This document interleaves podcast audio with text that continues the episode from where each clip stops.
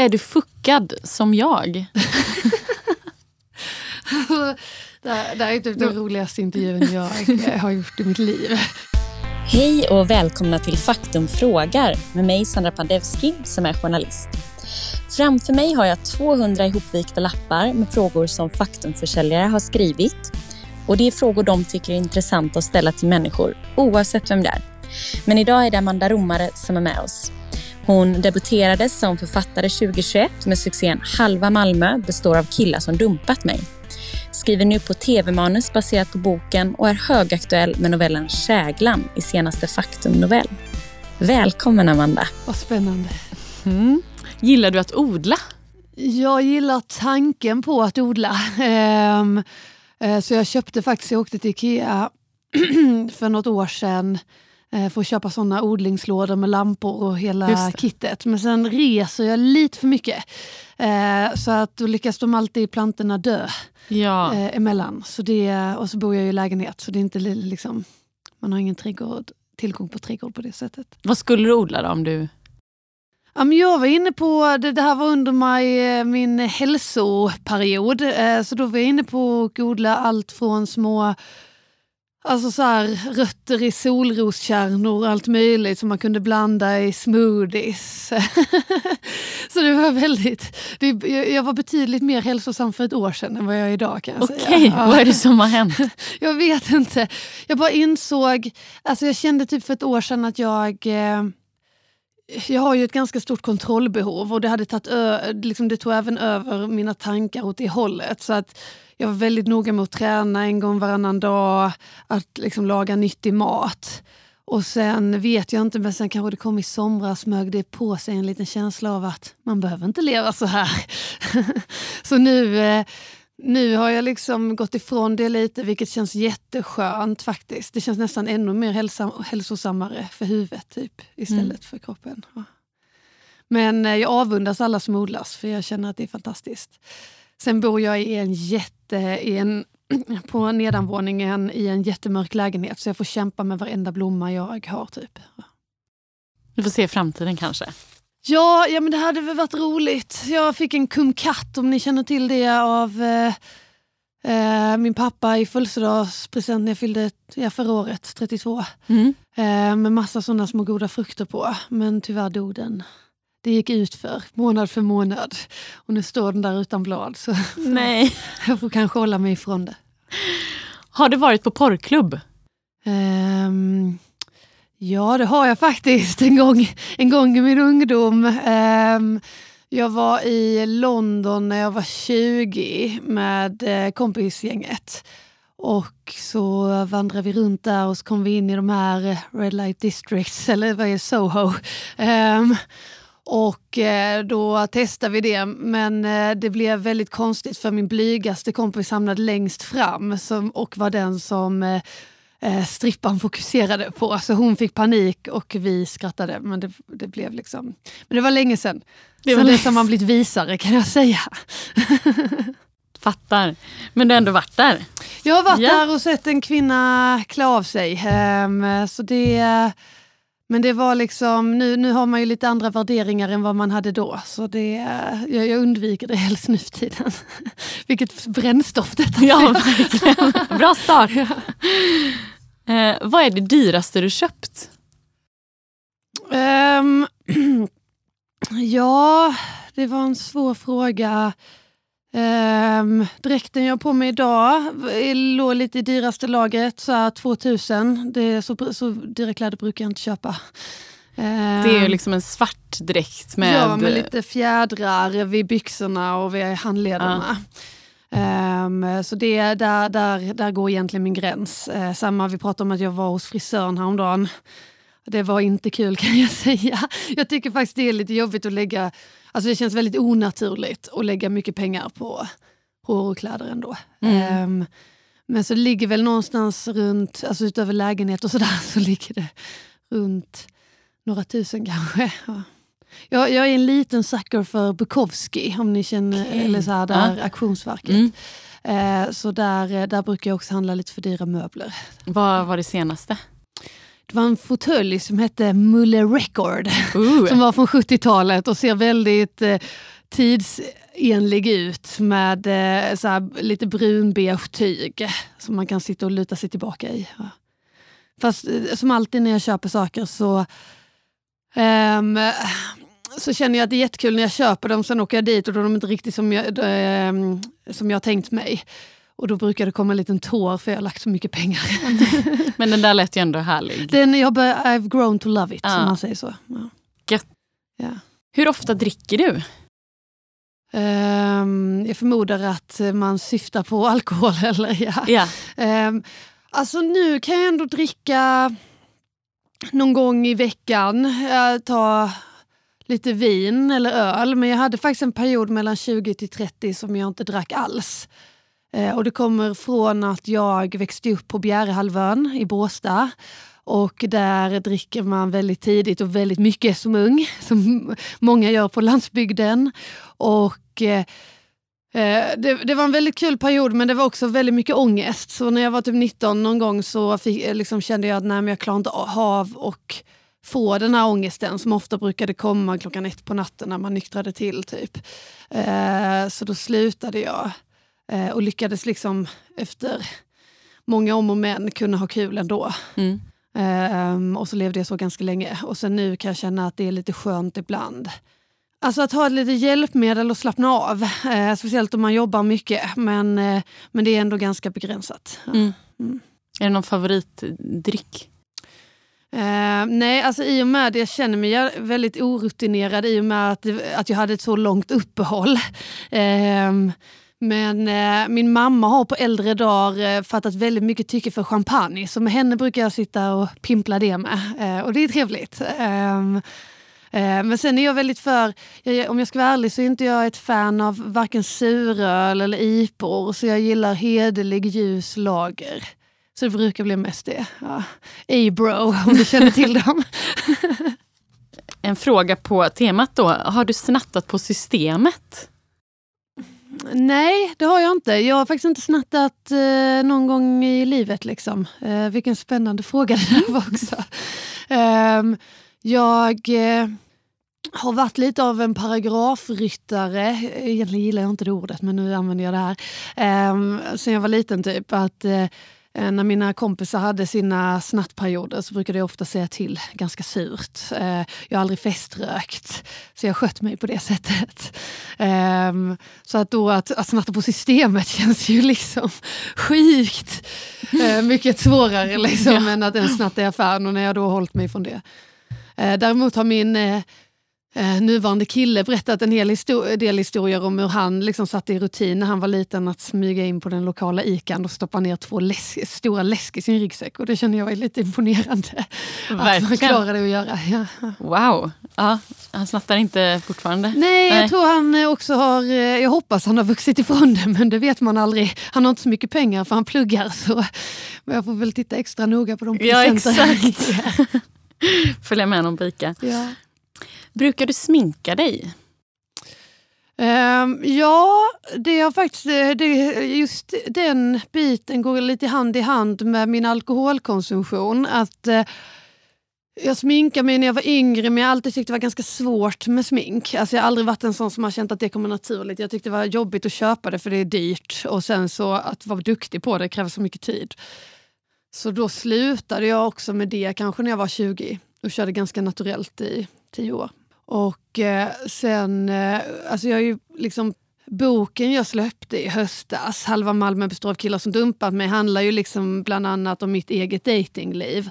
Och det är faktiskt mycket eh, det berör liksom mitt sminkade ganska mycket. För att jag, när jag började, jag har liksom inte heller dejtat så mycket tidigare och när jag väl började med det när jag var 30 så så liksom var det väldigt svårt att komma till en tredje dejt med någon kille och då började jag liksom sminka mig och så igen. Eh, för att liksom försöka eh, göra så att det skulle gå bättre. Och eh, det gjorde det också i viss mån, vilket känns väl förjävligt på många sätt. Liksom, att att liksom när man klädde sig sexigare eller sminkade sig. så Det kan ju också vara att man sätter på sig en yta då som är lite mer självsäker. Men att det liksom också var något som efterfrågades av killarna har gjort mig liksom ledsen i efterhand för egentligen känner jag mig ganska bekväm med att leva osminkad. Mm. Men att det, ja, det, det var en jobbig Mm, upptäckt. ja, det förstår jag verkligen. Ja. Och, det, och efter det har jag då haft lite svårt att gå ifrån och sminka mig igen för att jag känner att ehm, ja, man är så präglad av de upplevelserna nu. Mm. Idag har du ju en väldigt cool eh, ögonskugga måste vi ändå säga. Ja men tack. Ja, Ja, jättesnygg. jag satte på mig silver. Ja, jättesnyggt. Är du fuckad som jag? Det här, det här är typ den roligaste intervjun jag eh, har gjort i mitt liv. Jag har fortfarande lite ångest över att jag sa en kvinna klädde av sig när det gällde stripprummen. Men eh, ehm, är jag fuckad? Ja. Jag har ganska mycket eh, problem känner jag. Alltså sådär, och känner mig som en belastning för många i min närhet. På vilket Ehm, sätt? Ja, jag är en sån här lite maskerad, inte supermaskerad, men du vet liksom att hade jag bara, hade jag bara liksom haft eh, en, liksom, en mer dragning till alkohol eller droger så hade det nog kanske gått riktigt illa. Men att jag liksom har ändå sluppit undan det och då har jag kunnat le, liksom växa upp och ha ett ganska normalt liv på det sättet. Men att det, det präglas av väldigt mycket emotionella liksom, utbrott och så vidare som egentligen känns ganska onormala. Typ. Alltså, det, alltså dels lider jag ju av OCD, eh, så att jag kan ha ganska kämpigt med det. det för dels är det fysiska liksom, åkommor som att man måste stå vid sin gardin och röra den en centimeter åt olika håll och så känns ingenting rätt och så börjar man gråta. Liksom. Ehm, men det kan också vara att eh, att man får, liksom, det kallas för andliga tvångstankar typ. Att man börjar liksom tänka att gör jag så här i livet eller säger jag så här så kan jag bli straffad över det senare. Eh, och det har också varit påfrestande. Mm. Alltså så här, att man kan få det kring att leta efter kärleken eller i jobbet. Um, så det är en stor del jag dealar med. Och sen är det liksom de här att jag, jag har aldrig blivit diagnostiserad, alltså sådär, typ att jag får mycket eh, jag får mycket känslor, alltså sådär typ att jag kan börja gråta väldigt lätt och känna att allt är väldigt jobbigt och se worst case scenario i allt som händer. Och så att ofta är det ju så typ när jag och min familj åker iväg på semester och så, så är jag ändå en lite tickande bomb och det, är inte, alltså det känns väldigt tungt. Eh, Det är ju svårast för dem, Mm. men det känns också väldigt tråkigt att behöva vara en sån person. Mm. Om man säger så. Att, att man hela tiden känner att man drar ner andra typ. Mm. Hur hanterar du det då?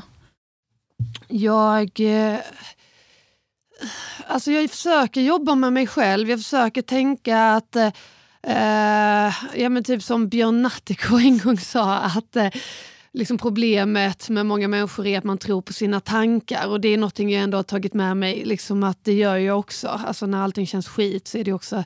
Ibland är det inte så hemskt men jag tror att det är det. Ehm, så jag försöker jobba på det sättet. Men Samtidigt är det svårt. Alltså nu har jag varit inne i en sån här yrkesmässig period där det har liksom exploderat och hänt jättemycket kul.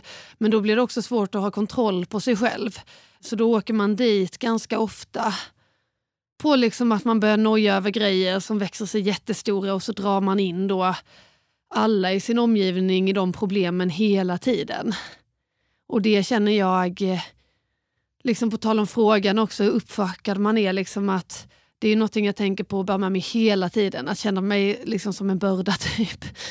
Och det är också svårt att kontrollera. Alltså man måste, jag har ju på min lista nu att jag ska eh, söka hjälp igen. För jag gör det då och då liksom, när det blir för illa. Att jag ringer vårdcentralen och får prata med någon. Eh, Mm. Samtidigt är det lätt att skjuta fram.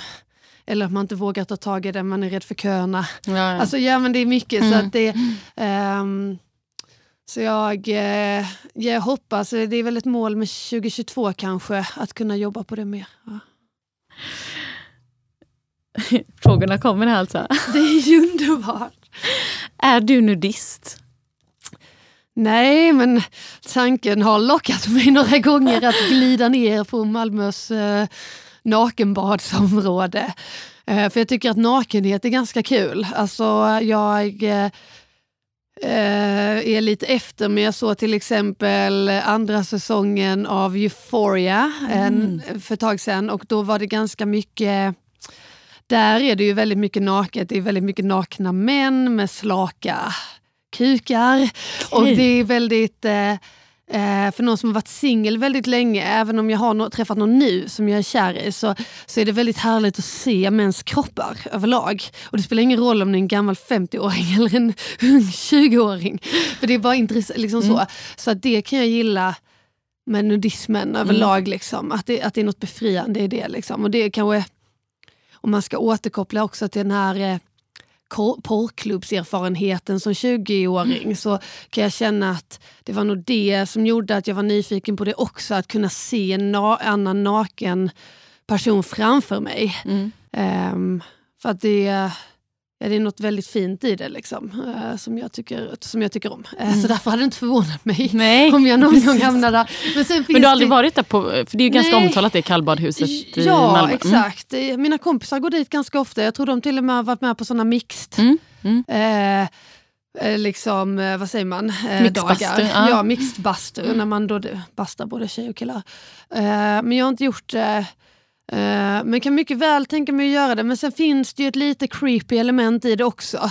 Uh, uh, I och med liksom vår kultur också med ja, ibland äldre män och yngre tjejer. så det är väl det som har gjort att jag fegat ur. Mm. Men, men överlag tycker jag det är väldigt spännande. Ja, typ Roskilde har ju ett lopp, alltså festivalen ja, Roskilde ja. har ju ett nakenlopp. Där okay. jättemånga samlas, eller de hade det i alla fall, där de bara sprang Eh, hundra personer helt nakna och något sånt hade jag gärna gjort. För det känner jag är kul. Ja. Vad spännande, vi får se ja. vad som händer. Kanske ett nytt mål för 2022. Ja. Har du håriga öron?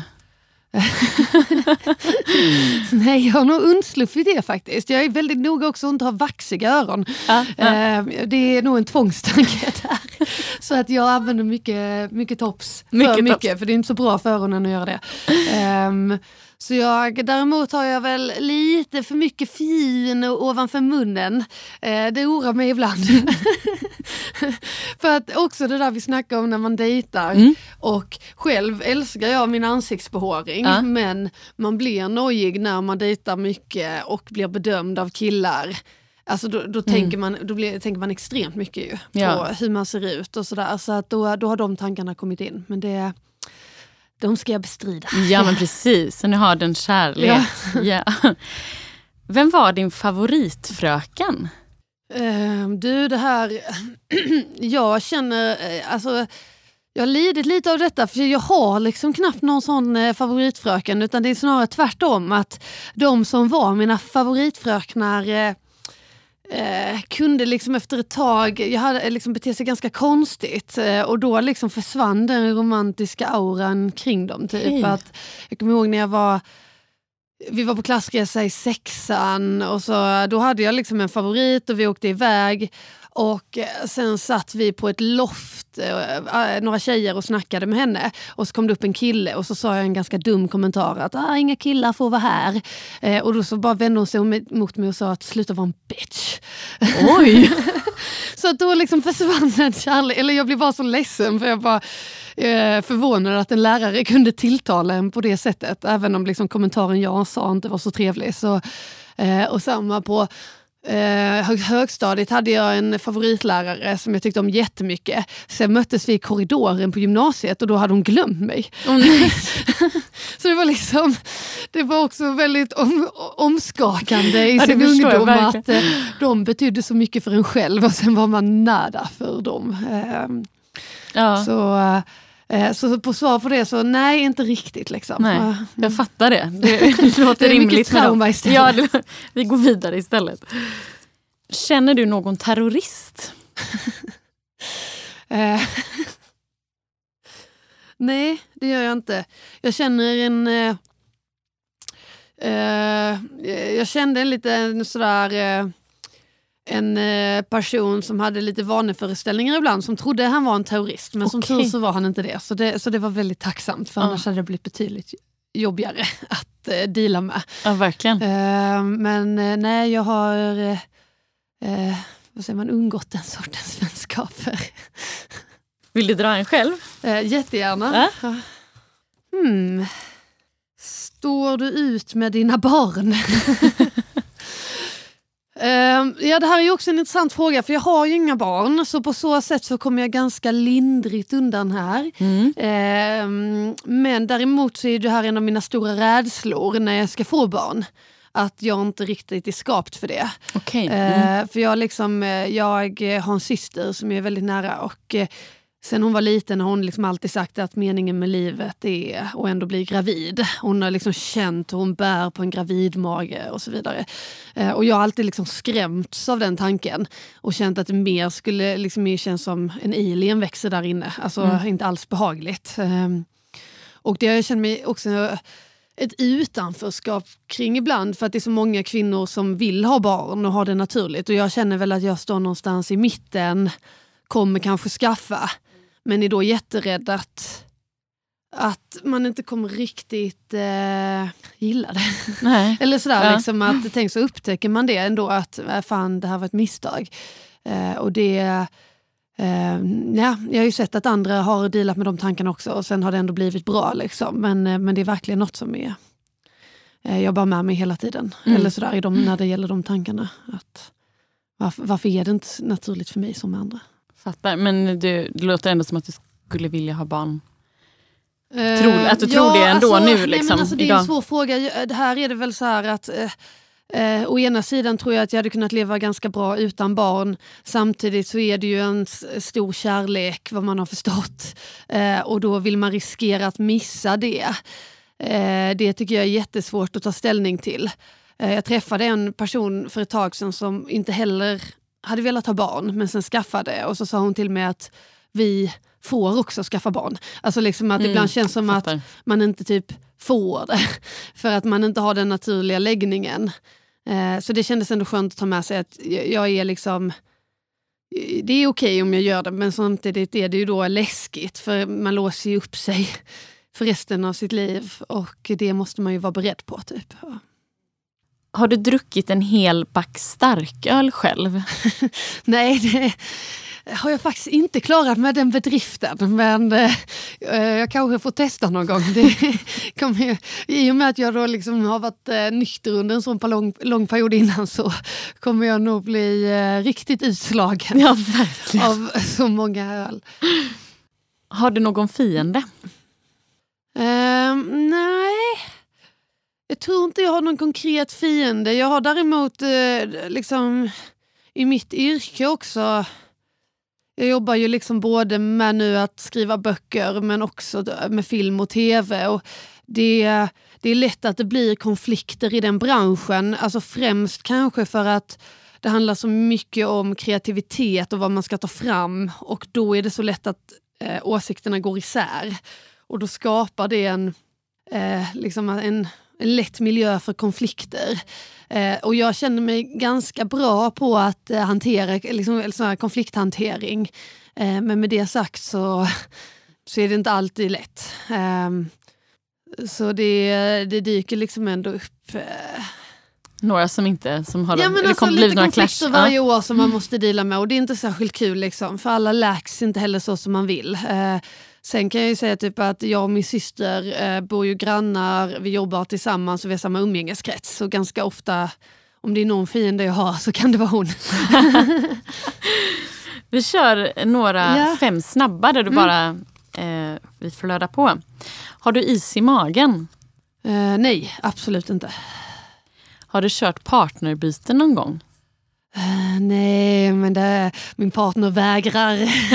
men du har ändå tagit upp det? Ja, ja, gud, ja, jag tycker det ändå är kul att laborera lite. Ja. Mm. Eh, I min fantasi tycker jag det är kul, sen har jag inte testat. Nej, vi får se. Eh, känner du någon som är med i 10 000 metersklubben? eh, Eh, nej, men däremot har jag en hemlighet att jag en gång har, eh, det har jag inte nog berättat för någon förut, eh, förutom mina närmaste vänner, men jag har en gång onanerat eh, på 10 000 meters eh, nivån. Så att eh, jag skulle säga att eh, Eh, inte med någon annan, men jag själv kanske har ja. harvat mig upp till det. Då kommer du upp där tycker jag. Grattis till det. Vem är din bästa vän? Ja, men jag, skulle, jag har några stycken i ett väldigt, väldigt nära gäng. Alla de eh, står mig supernära. Sen skulle jag väl säga att Adina då, min värsta fiende, är min bästa vän också. Ja. Och också syster då? Ja. ja. Målar du tånaglarna? Eh, ja, eh, senaste året. Eh, ah. Känner att det är kul. Ja. Vad har du för färg nu? Rött. Väldigt sexigt. Verkligen. Går du i kyrkan? Um, nej, det, det, är svårt att svara snabbt på. Men, nej, du kan få svara längre nu. ja, um, nej, jag, uh, jag, har, jag har lite komplicerat förhållande till religion. Att, uh, jag tycker det... Uh, jag behöver typ det i mitt liv, men är inne i en ateistisk period om man säger så. Vilket också gör mig ledsen, för jag mår liksom bättre när jag är andlig. Typ. Okay. Mm. Um, men jag, eh, jag har varit en sökare tidigare, eh, sen har jag väl landat i att nej, jag tror inte på något. Liksom. Eh, men då, jag saknar ändå tiden då man faktiskt eh, kände liksom andliga upplevelser, för det var väldigt stort. Mm. Var det just kristendomen? Eller? Nej, det, det, jag har alltid liksom gått min egen väg lite mm. och satt ihop eh, min egen min egen tro och mina egna referenspunkter.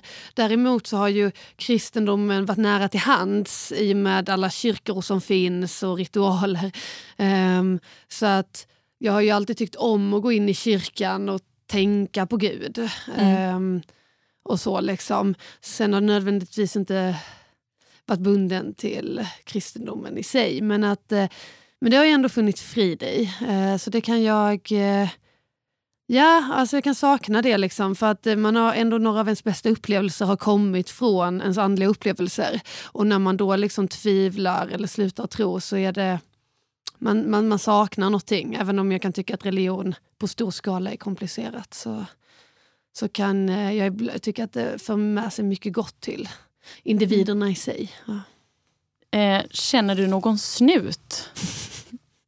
ja, Eh, det gör jag faktiskt. Eh, min kompis kille eh, jobbar som polis och det var ganska kul. Jag, det är inte så att jag känner honom jättebra men vi träffades för ett tag sedan och då visade det sig, för när jag lanserade då Halva Malmö så satte vi upp Eh, liksom kontaktannonser över hela Malmö med mitt nummer. Även här i Göteborg? Jag ja, såg det här i Göteborg. Göteborg ja. och i Uppsala.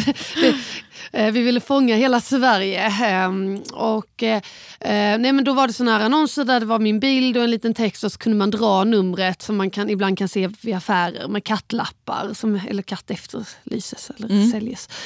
Och på kvällen där så ringde polisen och jag blev livrädd att shit nu, nu är de jätteförbannade, alltså polis att vi har satt upp över hela stan. Liksom.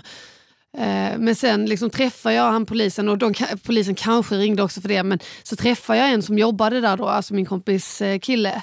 Eh, och då så, sa han att Ja men vill du se vår interna kompisgrupp där det bara är poliser? Och så, så bara visade det sig att då hade en polis snappat upp det och bara skrivit typ killar, är ni singlar så ring här.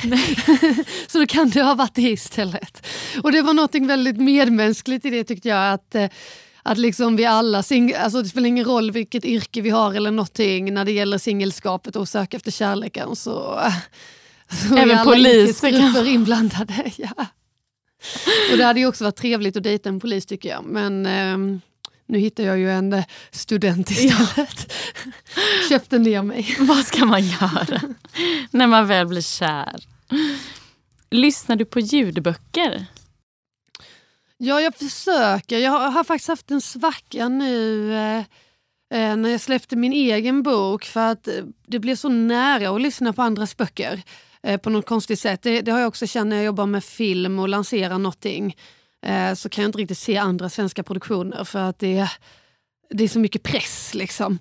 Så att, um, ja, men jag, jag gillar ju ljudboksformatet i sig, liksom, så jag tycker det är ganska mycket och jag har, eller väldigt fint och gött och jag har ett abonnemang. Mm. Uh, och jag lyssnade faktiskt klart igår på en bok som heter Matrix. Mm -hmm. uh, som handlar om en, um, ja, en, eh, i UK för länge sedan då en nunna tar över ett kloster, en lesbisk nunna. Uh, ja, wow. så jag, ska, jag tänkte att jag skulle googla idag om den stämmer. Men ja, jag kan verkligen spännande. rekommendera, om den är verklighetsbaserad, men jag kan verkligen rekommendera den, den var superbra. Tack och jag, bör, och jag började lyssna på den för att Obama rekommenderade den. så det kan jag också tipsa om. Ja. Från eh, Obama till Ja. oss. Gillar du ostbågar? Eh, nej, jag hatar ostbågar. Det är, jag förstår inte mig på det överhuvudtaget. Men jag älskar chips. Mm. Mm. Behöver du läsglasögon? Alltså den där frågan träffar så hårt just nu för att jag har haft perfekt syn i 32 år och känt mig supernöjd för mamma och pappa fick glasögon när de var typ 20. Eh, Men sen så för två månader sedan så började jag upptäcka hur saker börjar vara lite suddiga. Så att eh, jag förtränger det för tillfället men eh, ja. Är det, nära av, liksom, eller på Nej, alltså det är långt? mer bara att neonskyltar har börjat eh, gå in i varandra på ett sätt som inte känns naturligt. Eh, men då börjar jag bli rädd att det kommer nu. Liksom. Och jag har varit så lättad att jag har sluppit hela den biten med linser och glasögon. Så att, eh, men det, det är väl ett ok vi alla ska bära när vi blir äldre. Jag fattar. Eh, har du fått något diplom? Ja, jag har fått eh, lite kulturstipendium. Eh, så det känns väldigt fint. Speciellt från Båstad där jag växte upp. Så det är väldigt kul att få den bekräftelsen. Eh, Var det nu då för boken? Eller Nej, det var tidigare? när, vi, när det handlat om vår tv-serie. Ja. Eh, nej, sen så tänker jag när det gäller boken att jag kanske skriver lite för eh, rough. för att det ska tilltala jurymedlemmar i diverse olika priser. Eh, liksom, eh, eh, ceremonier. Så jag vet inte hur, hur mycket av det, det jag kommer vinna men då hoppas jag att vinna läsarnas hjärtan istället. Ja. Och nu kommer du vara med i Faktum Novell som precis har släppts. Eh, det Hur känns, känns det? jättekul. Det är, jag dog av förfrågan för ni ska veta hur mycket jag läser Faktum Novell själv varje år. Ehm, Så, så det var en väldigt fin ära.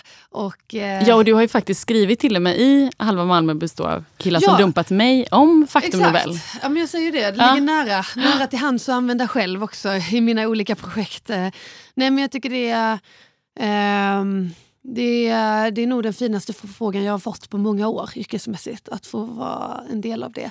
Eh, Och det var väldigt kul att skriva historien också. Alltså väldigt, väldigt läskigt för att novellformatet måste man vara så exakt med och man känner att man har så liten yta att leverera men också väldigt spännande att utforska.